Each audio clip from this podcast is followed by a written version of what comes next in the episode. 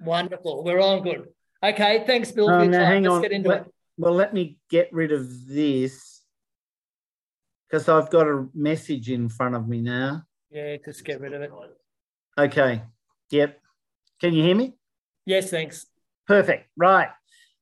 The hunter, the hunter generally is quite a small area, a, a small area for for viticulture, and and quite a small area in terms of wine production as well.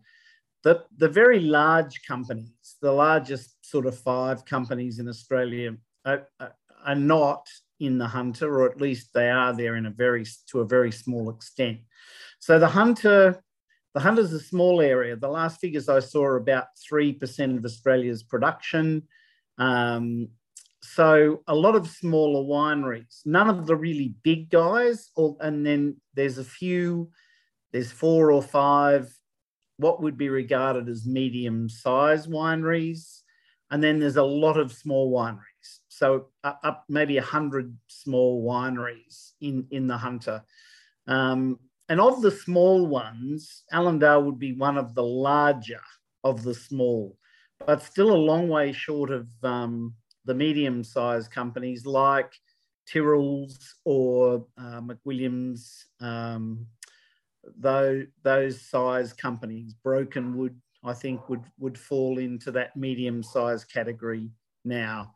So lots of small wineries and lots of wineries focused on cellar door sales, uh, sales through the the on the uh, the retail outlet at at the at the winery. Um, there's also the other thing about the hunter is there's a lot of people, there's a lot of labels, but not necessarily wineries producing wineries. So there's a lot of people who might have 20 or 30 acres of vines who have wine made for them on contract. And so their business model is more viticulture than it is winemaking. So even though there, there might be 120 labels, there is significant less actually production facilities. Um, and even Allandale, we, we do a little bit of contract winemaking for some very small growers, um, maybe four or five small growers, and we, we produce their wine for them uh, which they which they sell, but it, they're from grapes that are grown on their properties. The Just a Allandale quick question, oh, Bill. What um what are the characteristics of your definition of a small? Give a bit of a size. So how much wines produced, things like that. Uh, look, small is probably small is probably under 400 tons, I would think. And and we're probably producing a you know in a bigger year we're doing about 300. So we're 200 to 300. Anything over 400, 500, I would any certainly anything over 500 tons, I would consider medium size. Okay. And how many uh, bottles of wine would 400 tons be? 400 tons, we generally work on about 70 dozen bottles to a ton. So, um, how good's their maths? Um, There's a few good mathematicians in here, and they're better than me. 70, 70 by 400 um, dozens of, bo- of bottles is is about. I've got a lot. They're under pressure. is that 28,000 dozen? Yeah, I'll get a calculator while you're talking. um, so, yeah, the, I mean, that's the story of the hunter. G- generally, small scale, um, high production costs. Land in the hunter is very expensive um, because wineries tend to be small.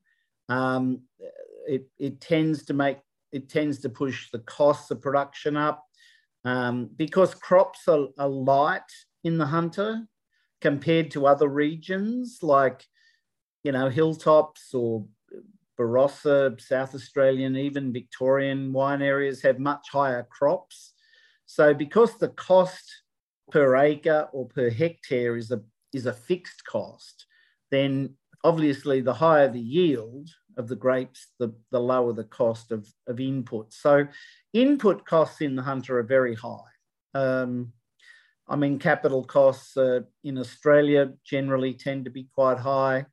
Um, labour costs in Australia generally tend to be, well, very high compared to a lot of countries that we compete with.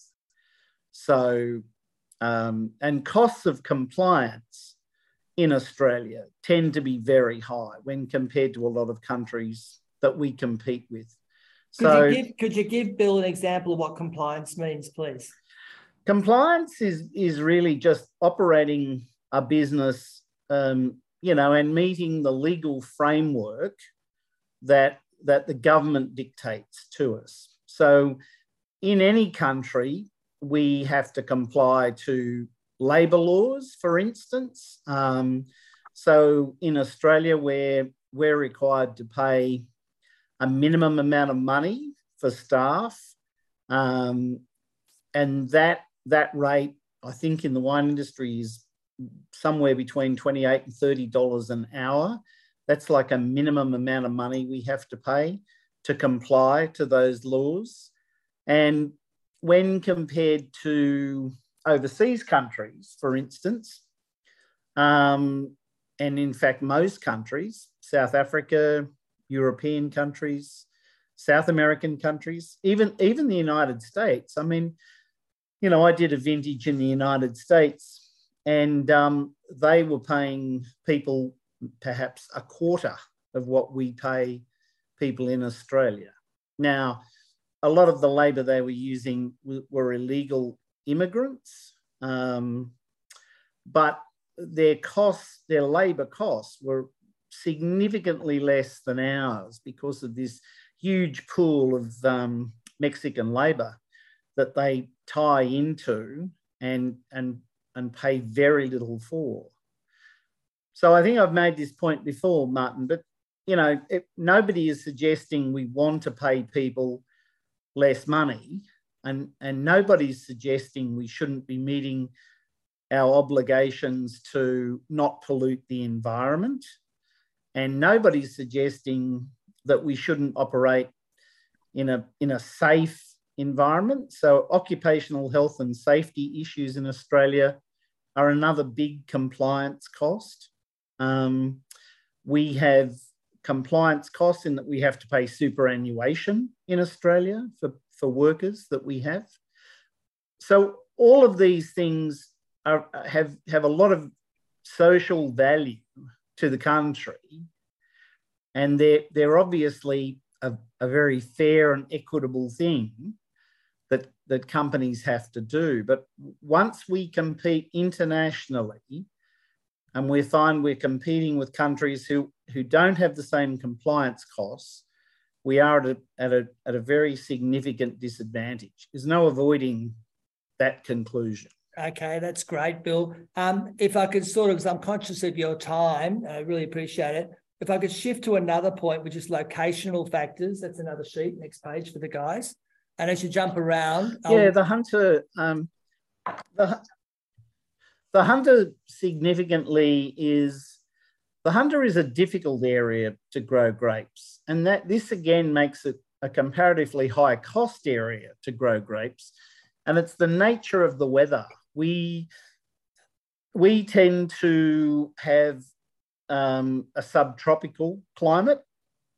Grapes traditionally around the world and even in Australia are grown in more Mediterranean style climates. So, climates where they tend to be predominantly winter rainfall, humidity in summer tends to be lower.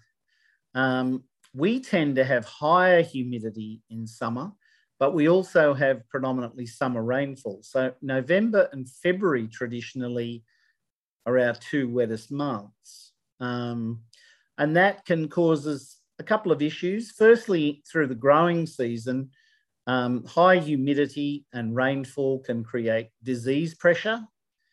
And that disease pressure, again, can add to our costs. Um, and the other thing that we find, especially through the vintage period, which is sort of February, the end of January into the middle of March, if we're getting a lot of rain, the grapes can, can rot because of the rain. So that can add significantly to our costs as well. If we, we might lose one crop in we might lose one crop in six or seven, which effectively adds another one sixth to our cost because that year we don't pick anything. So a lot of other regions comparatively do better than that. They might lose one crop in 20 years. So there's a very big difference and a very big cost implication to that weather. Um, is that what you mean about? Yeah, definitely. So, so you've talked about um, you've talked about the climate. Are there other factors like topography, site, aspect, these sort soil, those sorts of things that make the soil, area good? Well, the, the two things that determine wine style are, are climate and soil. They're the they're the two main inputs. Um, soils in the hunter tend to be, first of all, variable, um, but secondly, quite infertile. Uh, they're not very fertile soils. And that in itself, again, reduces the, the, the, the amount of crop that we get from vineyards. So the, the fact that crop levels are lower means that the costs per, per bottle are higher to produce wine. Mm-hmm. Um, site selection, not so important in the hunter. Site selection becomes a lot more critical in cooler climates. So if you go to Tasmania, for instance, site selection or aspect of the site is critical because sunshine becomes the limiting factor. So what you're looking for in those cool climates is a is a north, preferably northeast facing site. So you maximize the amount of sun that you're getting um, through the growing period. Um, in the hunter, uh, that that's much less of a consideration. So the the aspect of the site or the site itself or the row orientation of vines is far less important in the hunter, and I would say not important at all. So the the row orientation. So you're saying it can go north, south, east, or west. It doesn't matter. It doesn't. No, in the hunter it doesn't matter. Whereas in um, in cooler climates, what you're wanting to do is maximize the amount of sunlight hitting leaves. Okay. In in warmer climates, and um, and especially in the irrigated areas, like if you go somewhere like Griffith or the Riverland in South Australia, you know, sunshine is just not a limiting factor. So Okay, and no. I've shown the students from the photos like a, an aerial shot of the map and the rest of it. You've got a dam and a big, a bigger dam on the other side of the road, and you've got Blacks Creek further down there. Does any of that water play into the actual work you do on your property? Yeah, we we get water. Well, first of all, we we get water from the PID, which is a private irrigation district, and that's a that's a program, that's an irrigation program that's owned by each of the wineries, so as shareholders, as it were, in, in, the, um, in the irrigation company. And we pump water from the Hunter River. Now, that, that water tends to be tends to be very expensive, um, $250 a megalitre. Um, so water tends to be very expensive in the hunter. And uh, the economic rationalist, of course, when something's expensive, you use it more sparingly. And so water tends to be used sparingly uh, in times when, you know, it's very dry and, and it tends to be used efficiently. So largely through drip irrigation. So the water is actually dripped literally drop by drop on the vine so that there are a lot less losses. Whereas when water's cheap, and if you go to the riverland, irrigation is often flood irrigation. So literally just megalitres of water running down the, the rows, much of which just simply evaporates. Um, so we tend to be far more efficient users of water largely based on the fact that water is so expensive to so buy. When, so when sorry to interrupt. So when you when you say we've got Blacks Creek down the road, so in these PIDs, do you have to pay for or someone build pipes for you from the hunter? Because it's a long way away. How close it is, is it is quite a way away. The hunt the hunters, I mean, by the time it comes through the pipes, you know, the hunter's probably 15 minutes drive from the winery. So it's a significant distance.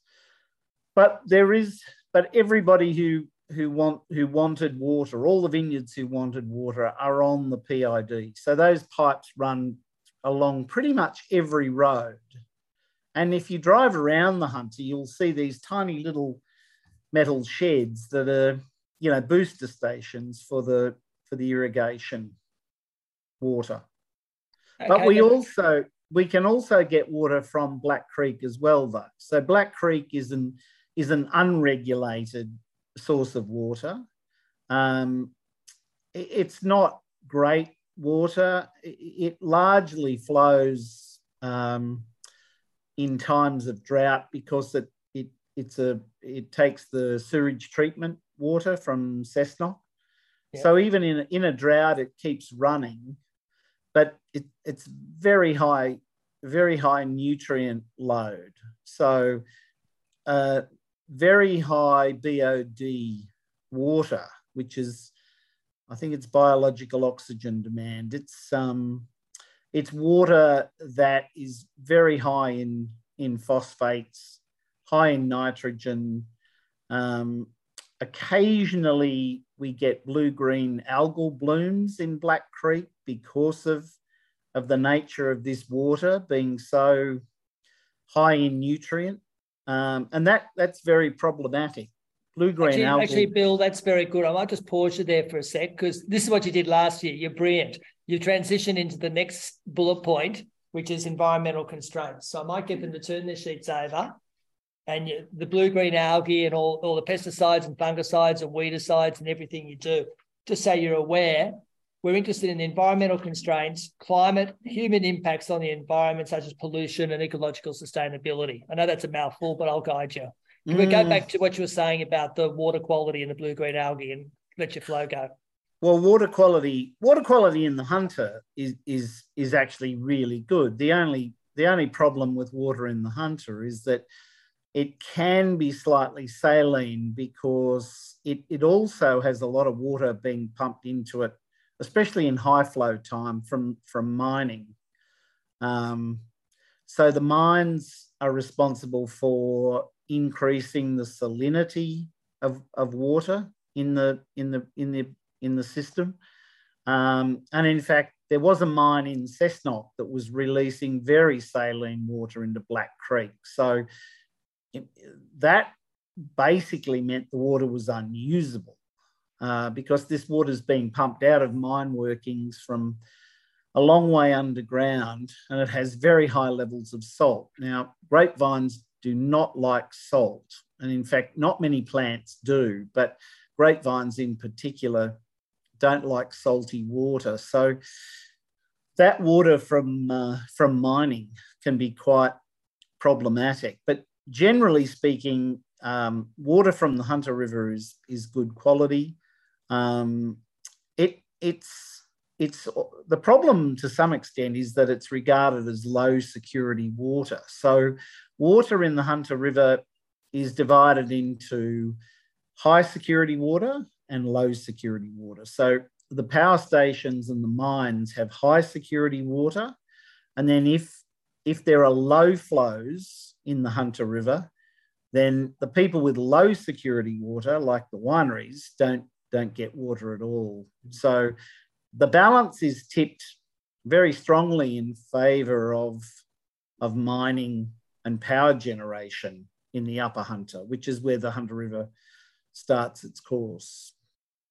Um, but water in Black Creek, um, not as good. Um, higher salinity levels, as I said, much higher nutrient load. Um, so what we would tend to do is blend the two water you know types together. So we would buy some from the PID, um, good quality but high cost, and then we would use some water from Black Creek, which is virtually zero cost uh, but lesser quality. Excellent.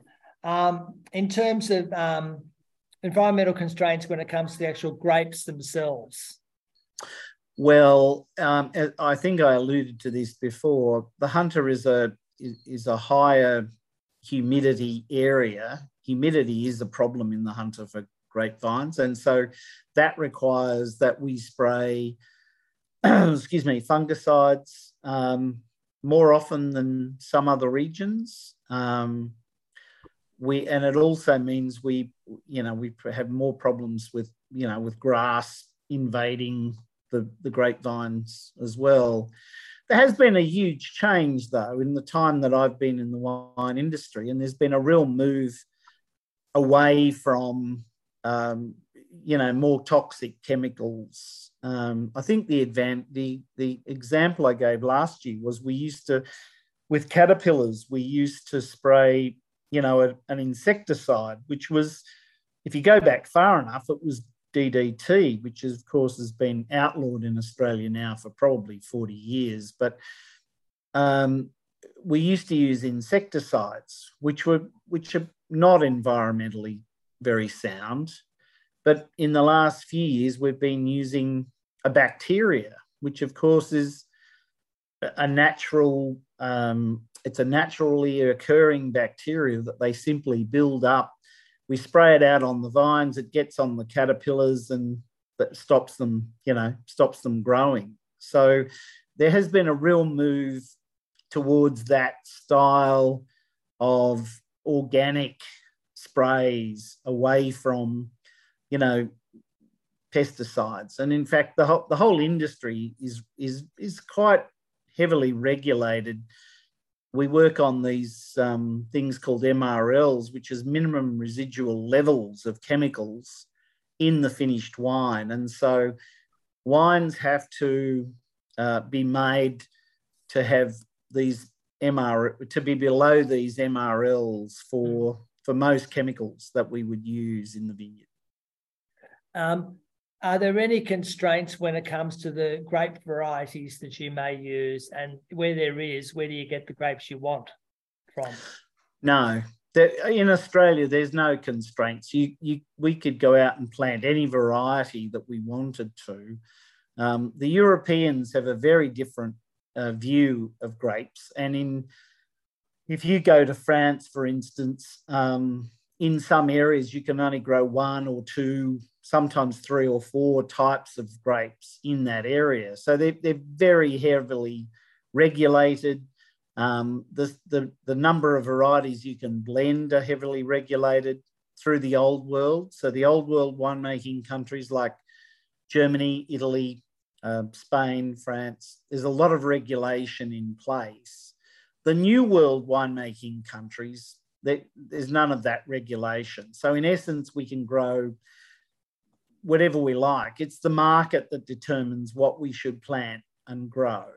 Um, some varieties are a lot more suited than others, that's for sure. And so that's a defining factor, I think, in what varieties we grow and plant, is that we tend to try and grow varieties not only in the hunter, but we get fruit from a number of wine regions around Australia we tend to try and buy varieties that are very suited to those to those regions. Okay. So the hunter tends to specialize in three, four varieties. So Chardonnay and Semillon in, in white grapes, and Shiraz tends to be the predominant black grape. So the hunter really sort of specializes in those three three varieties. They seem to be what the hunter, most winemakers in the hunter would recognize as the most the most relevant varieties for the hunter.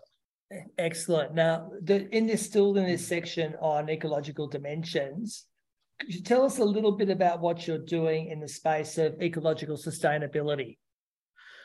Oh well, in terms of sustainability, I mean vineyards. I mean, as much as you know they're they're a monoculture which which, which have their own their own problems. Um, viticulture itself is you know is quite a sustainable enterprise. We we tend to um, we tend to put most of the well we reuse all the water that we mm-hmm. generate as waste so that tends to get pumped back onto the vineyard or onto the lawns we tend to incorporate back into the vineyards all the all the solid waste. So once we crush grapes uh, we obviously only use the juice from them. So all the skins and seeds the pulp all all all goes back into the vineyard and gets incorporated back into the soil. So there, there's very little there's not a lot of waste through the system. We we obviously recycle glass cardboard um, those things there's there's not a lot of waste that it's quite a sustainable industry and and because grapes you know grow year to year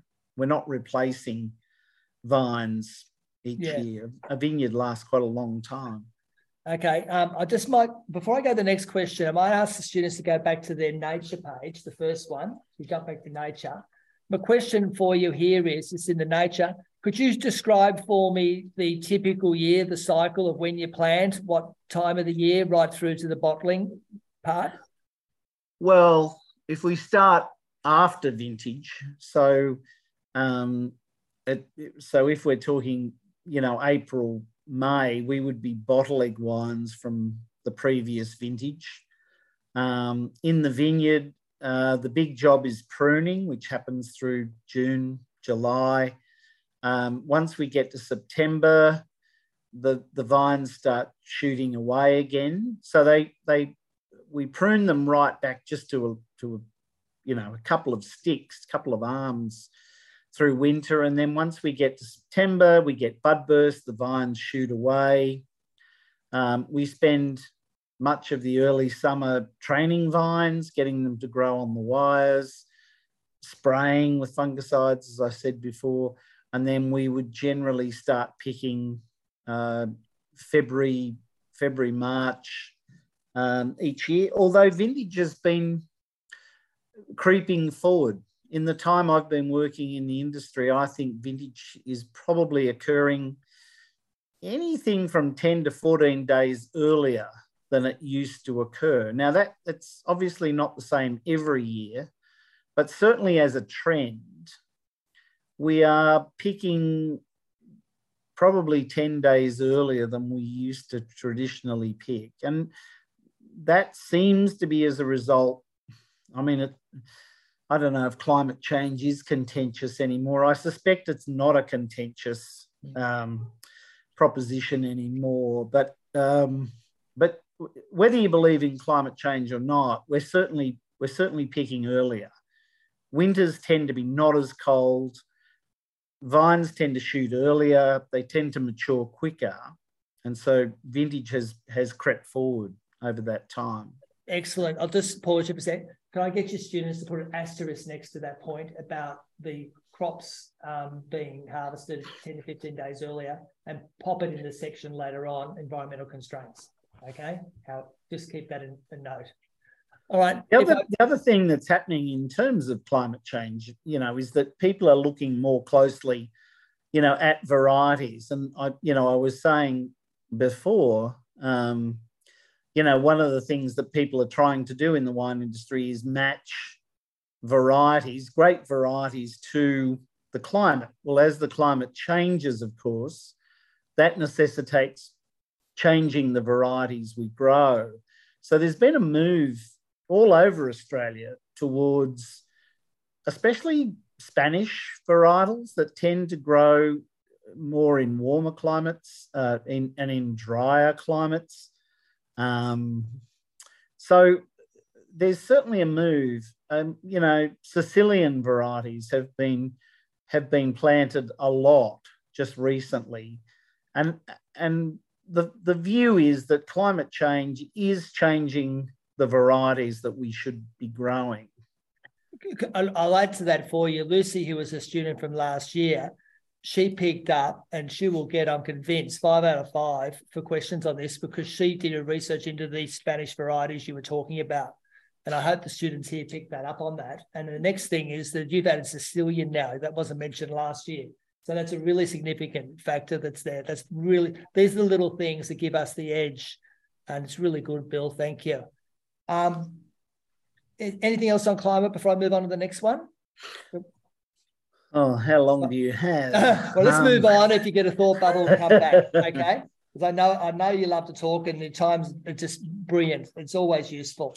Um, the next section's on internal and external linkages. This is a wild one that goes everywhere. So basically, we're looking at things internal to the the the business, um, possibly internal to the, the valley, and external things. And the four categories are um, I'll give them to you a, a heads up first. The people involved in the industry, your industry, your enterprise, the goods that you produce, for example, like you have the Lovedale lunch as well, the services and the different ideas that you have. So why don't we start with people? Okay, number of staff you have, all that sort of stuff, your connections. Yeah, well, we have. It goes again. It goes back to what I was saying before about you know Australia has had, comparatively to the rest of the world has quite high labour rates. so uh, of course, what happens when labour is costly is that people tend to mechanize a lot more. So, for instance, in Australia, um, machine harvesting of grapes is is very common. In fact, it's the most common way that we would pick grapes. You just need a machine and two guys, you know, one driving it, one driving a chase bin. Um, and so that tends to be the way the industry is focused on mechanization. Whereas, if going back to what I was saying before about the Napa Valley in California, um, because labor is cheap, grapes tend to be hand harvested because hand harvesting is actually cheaper than machine harvesting. So, you know, the businesses respond to costs. Um, that, in fact, it, it's the primary motivation of business. You respond to costs, and and businesses will try and minimize costs. And one of the ways we do that is minimizing labor input because labor is expensive. Um, and so, as much as a lot of people think they're not being paid en- enough, which which in fact may be the case, um, when compared to a lot of countries around the world, we pay a lot for labour, and especially unskilled labour. Um, often, especially in the European countries, in in South Africa, labour is is really cheap. Um, what the advantage we have though is the, the labour force we have is is well educated, well trained. Um, whereas that's the problem with a lot of overseas countries. As much as labour is inexpensive, it's very inefficient. Whereas labour in Australia tends to be more skilled, more trained, and better paid. So we would run the winery with five or six um, full time or or permanent part time people, and then we would we would substitute that with with staff at various times of the year when we might get busy, like like picking. If we had to pick some grapes by hand, we would generally use contract labour for those sorts of things. But, okay. but we don't use a lot of labour, and it all has to do with price. It all has to do with cost. So, in terms of connecting with other people, do you have a, a marketing arm, a research arm? Uh, you know, or is it just you as the the, the chief uh, viticulturalist? Uh, well, again, you know, small businesses tend, small businesses have to be multi-skilled.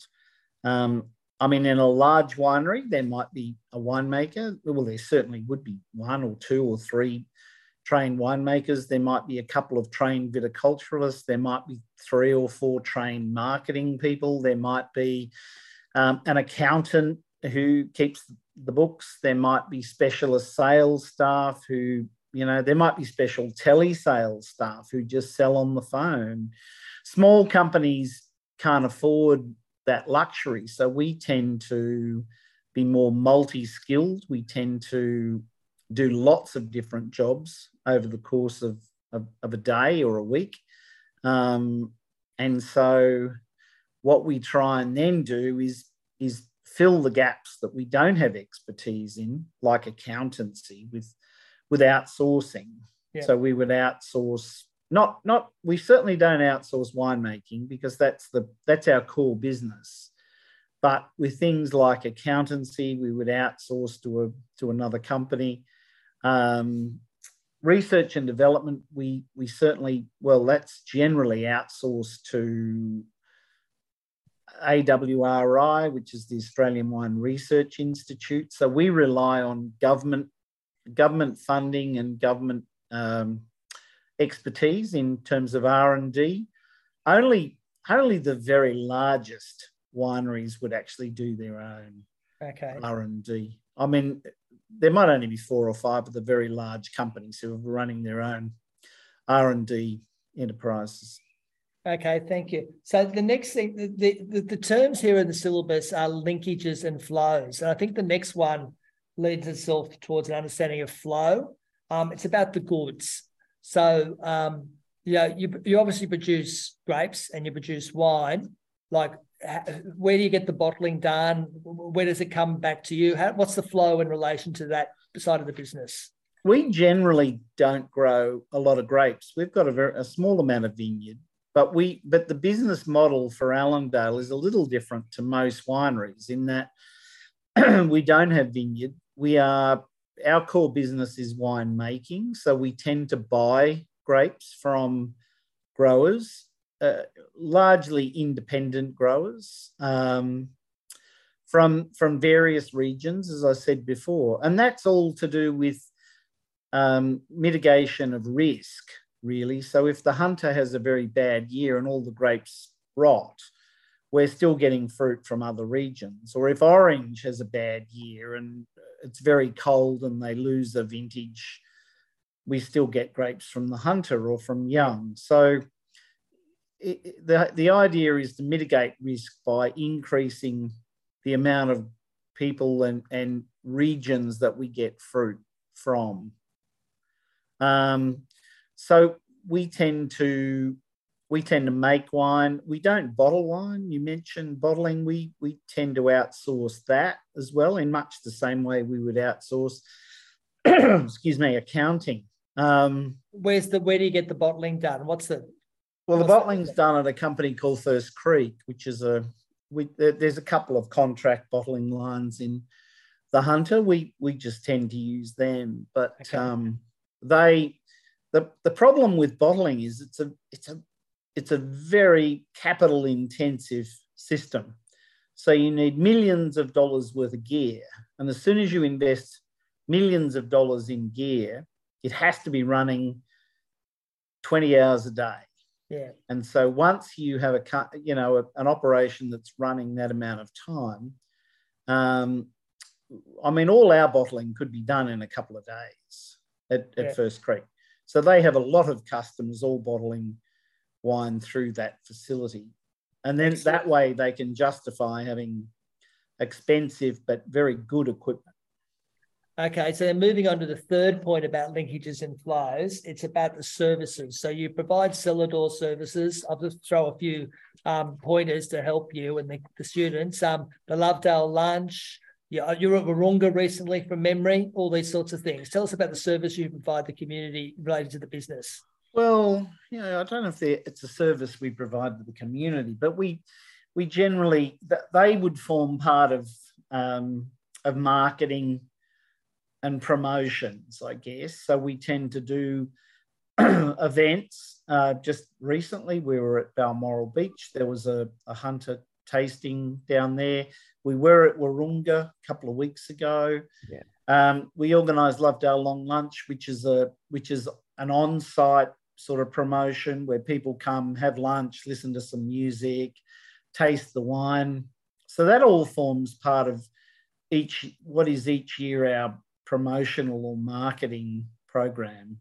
And cellar door sales, as much as it is, it's an opportunity to sell wine, it's also an opportunity to promote wine. So we see cellar door as an opportunity for people to, you know, to try the wines, understand the label, promote the label. It's about promoting the label as much as it is about selling the product mm. in hmm. some ways. Excellent. And then the final thing in this section is what are some of the the the uh, the current ideas in viticulture in your case, the making of wine, and future ideas about the, for the industry for you? Well, I think um, comes back to what we were saying before. I guess the, the future is look is is is looking at other varieties and and not not only for um, because of climate change, but because there are a lot of varieties of grapes used around the world for winemaking. And, and Australia has tended to concentrate on maybe 20 of 30 um, of, of probably what is about 800 varieties. So there's the move in Australia of late has been to look at a whole lot of other varieties that Australia has never really um, played with in terms of, of you know of making wine. So especially Italian varieties. There's been a huge push into Italian varietals over the last okay. 15, 15 years, I think. Excellent. So then that, that covers off that point. The next one's the one that we I quite enjoy talking with you. We never said we can never get to one or two things. Um, what are the sort of global changes that have been happening to you and Allandale? You know, we've had COVID, there's China, there's all sorts of things. So feel free to go where you would like to go. well, I, I, I would have I would say the biggest single change in the wine industry, the biggest impediment in the wine industry at the moment is the huge tariffs that China have have put on Australian wine. So, two or three years ago, um, the Chinese government decided that they wanted to penalise Australia. Um, um, I think that's a fair way to put it. Um, they wanted to penalise Australia because of, of, Australia's stand on political issues, and so uh, they they put in place some trade embargoes uh, on on a number of products. One of which was wine, and so wine wine sales to China, there was a huge increase in tariffs. And the Chinese saw it as a, as a win win because they, they saw it as something that they could hurt Australia with. But the other thing they saw is that it would help their domestic industry because there's a huge number of grapes being planted in China at the moment, um, huge volumes of wine being made, often with the help of Australian expertise um, but generally very poor quality wine. I mean, they've got no idea what they're doing, uh, but they're throwing a lot of money at it, but have very poor expertise, very, very unscientific approach to winemaking. Um, and so, generally, very poor wines, but very cheap. And so, the Chinese government saw it as an opportunity to give a leg up to the domestic industry in China, but also to penalise Australian wine. So, what happened is that um, red wine, in particular, red wine was the thing that was mostly sold into China uh, predominantly. So, h- half of the wine made in Australia was exported a few years ago, and about half of the wine that was exported went into China. So almost overnight, a quarter of the wine that was made in Australia didn't have a home. And what, of course, happened is that a lot of that wine that was made for China washed back through the Australian market. And so, for red wine in particular, there were there were significant price falls. Uh, there was some very cheap wine, and Australia really struggled to find overseas markets that would um, absorb that amount of wine. It's all to do with politics and nothing to do with economics, though. The whole the whole China saga. Now, there's I don't know if people have been watching recently, but Chinese and Australian governments have been having a slightly better time of it there is hope that those um, those tariffs will be reduced significantly, and Australian wine may again find its way into China. But it's a salient lesson in having relying too much on one trading partner, I think. But the Australian wine industry had really, as I said, half the export of half the wine exported around the world from Australia was going into China. There was too much reliance um, on on one customer, and especially a customer. Hmm, what's the word? Fickle? is that is fickle? Um, That's all right. That's PC enough. but a but a but a country that would would generally be seen as an unreliable partner. What is that PC enough? Yeah, that's PC. I mean, the, I'm interested because China also has investment in companies in Australia, so it's shooting its own foot as well, which I find quite ironic. Oh yeah, it does, but but you know, if in the scheme of things, that's that's quite a minimal. It's quite a minimal sort of amount of, of investment, yeah. I think. Um, so, if we could move on, if that's okay, what's a, what are a couple of other sort of the next layer of global factors that affect your industry at Allandale? Oh well, beyond that, I guess you know there are effects. Exchange rate effects have had okay. significant um, you know, input into into our exports previously.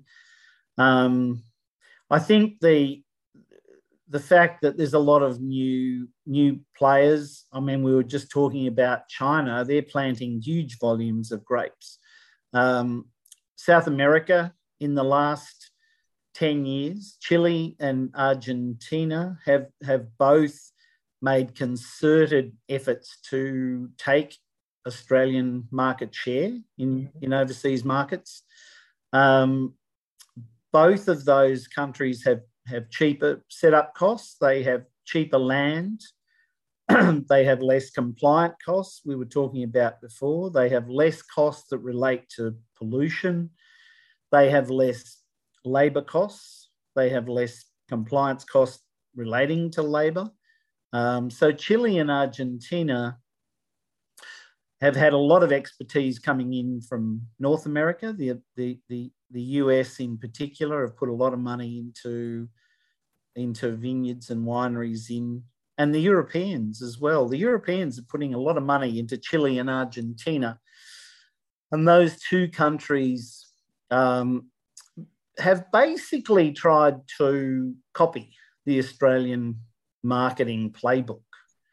Uh, and they've been very successful and they're cheaper. So, I guess international competition, um, Chile, Argentina, South Africa has, you know, after apartheid has come in from the cold. So, a lot of countries are opening up um, to South African wines even the Europeans, there's been a there's been a real push, not so much in, in France, who remain very conservative in their approach to wine production, but the Spanish and the Italians in particular have have really lifted their game in terms of quality and marketing and presentation and and they've they've they've moved from beyond just being you know local producers of local wine that they flog at the local markets to really serious international players. Okay, that's excellent. So I, the, the, students have got two big points there. Um, you haven't raised these two, and if they're not an issue, I'd like to know why they're not an issue. Climate change and technology.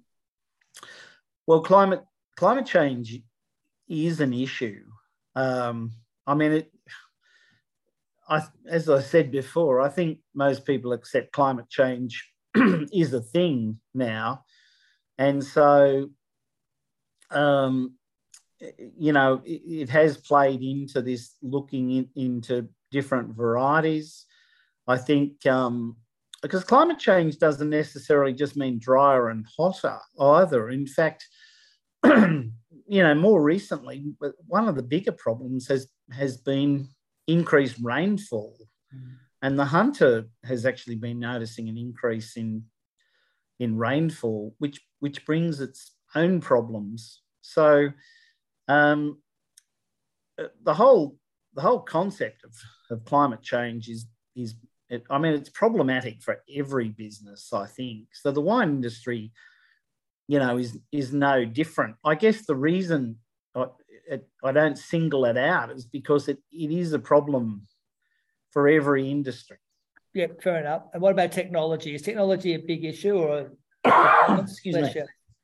technology um, technology um, technology is a very long story. I mean, if you go back to the 70s and the 80s, Australia led the world in winemaking and viticultural technology. I mean, we were seen we were seen as the high watermark. We we were marketing well, we were making great wines at reasonable prices, and the technology we used or employed was was world class. Um, I think we've talked about this in other years too, yeah, but yeah.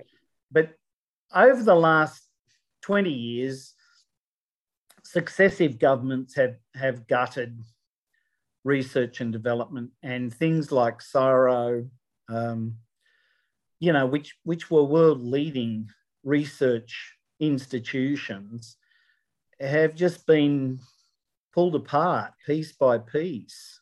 And and as a country, we've we've really stood back and watched this happen. I think we were the clever country, and I think you know people of my generation grew up when when people saw a value in research technology you know putting money into into into research that whole thing seems to have changed I, we we now seem to be largely driven into applied research. So, research that will immediately yield a profit.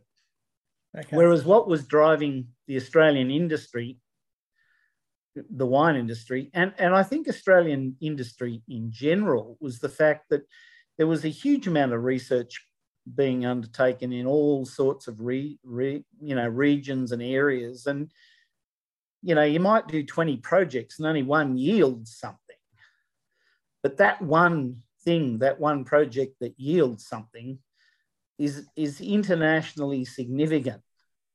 And so we seem to have gone from being the clever country to be the adapters of other people's technology.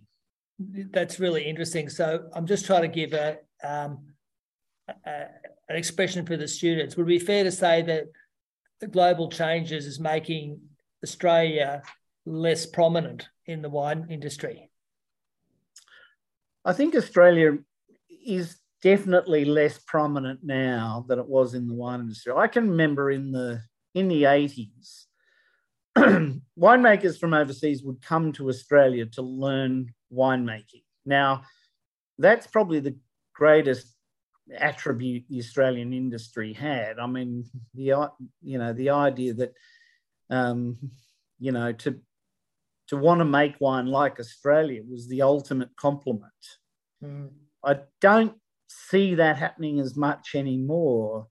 Uh, you know, other countries have pushed ahead. They, they adapted everything we'd done or were doing, and then they've kept pushing, you know, beyond what we were doing. We seem to have become very comfortable um, sitting on our hands and mm-hmm. so there, there's my view across the board is there's a lack of investment into R&D in Australia generally. And and I unfortunately I think for your class, they won't come into an Australia where that's that that sense of developing technology will be as valued as it was when I left school. When I left school, that technology, that approach, you know, had value. It, it doesn't seem to have that value anymore to me. Maybe I'm just getting old and grumpy, but no, not at all. Um, just uh, it's a, it's part of the same question. Um, organic viticulture and wines.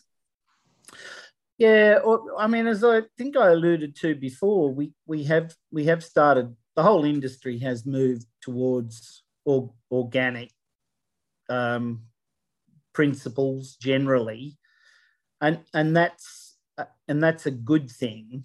Um, my fear often though is that you know organics are used more as a marketing term than a production one. Okay. And so a lot of what we buy as organic um, you know is is greenwash i think. Um, the other thing the other significant thing that's happened in the wine industry in the last very recent history is what's called natural wines okay. so um, that's been a very significant change. You've just reminded me of it. And we probably, in fact, it's so recent, we probably haven't ever talked about this in any other year. I don't think we have, no. But uh, the, I mean, people, there's a there's a real place in the market now for what people are calling natural wines, which are in effect um, low intervention wines, low low technology wines, and often they're they're spoiled and you know bacterially spoiled. So it's an interesting i find it an interesting concept that people would um, want to buy something that's that are that are unsound i mean it, it uh, the analogy i would draw is if you went into a butcher shop you know we generally would go into a butcher shop and buy some chops out of the fridge um, you generally wouldn't want to go into a butcher shop and buy rotten meat that was fly blown and take it mm. home and eat it. Yeah, and yet, there does seem to be a move in much of the Western world, I must say, towards natural wines, which are the equivalent of um, of spoiled meat. They're, they're poorly made. They're made with little technology, and the idea that because they're natural, there's something inherently valuable in that. And I, I don't see that. I'm, I'm not the person to ask about natural wines because I, I have little understanding of, of what makes them tick, what makes we, them saleable. We well, we can research that, so that'd be good. Um, the, I'll just I'll, I'll, give the students a chance to think if they've got any questions for you. Um, in relation to you now, um, how can you run a business from Young and Hunter Valley? Oh well, I, am People would say I'm not running it. Um, uh, I'm I'm sort of stepping back from from the wine industry, from work generally. So this is um, this is a transition phase okay. for me. So I've I've got an arrangement in place, um, and I'll finish at the winery well on the fourth of November. I've just got so I've just got you next year. No, next year.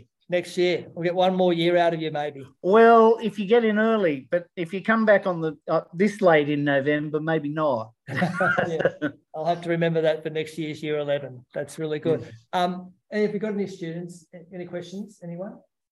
They've been madly taking notes. Um, look, I appreciate your time. We've been going for over an hour, like we did last last year. Um, Thank you so much for your time. I will do what I did last time, see if I can get a few staff to buy your wines. Okay. And um, that, that's the best way to thank us. Yeah. Okay. So I'll do that. um, um, I'm going to encourage when these students are old enough um, to go themselves, but I've also encouraged them to go with their parents to the Hunter Valley and have a look. Last year, Oscar, another student, went with his father and took him down Lovedale Road and we had him look, but he was too shy to come in and say hello to you. So I hope ah, right. do that to you. Okay. So it's been this has been really useful. And if this is that I'll talk to you again, but if this is the last time I get to work with you, I really appreciate it because there's two factors that come into play here. There are 4,000 students in the state who do geography, and I'm pretty sure we're the only school now that pretty well has a really good, thorough thing with you here. And when, when these students get questions on this, they will be unique amongst 4,000 students. And the second thing is the clarity, the depth of knowledge you have every time my students leave this conversation, they realize how much they actually don't know. And they've got all these key points that are logically set out that they can start thinking about and processing. So I really appreciate that because it's been so valuable and I couldn't do that. I learned so much every time. Um, Oh no, it, it's a pleasure. I enjoy it. So thank you for the opportunity. Thank you so much for your time. Have a good day. And um, we're all waving to you. Bye. See ya. Thanks. Thank you, Bill, so much. I'll speak to you again later. Good luck. See ya. Bye. Bye.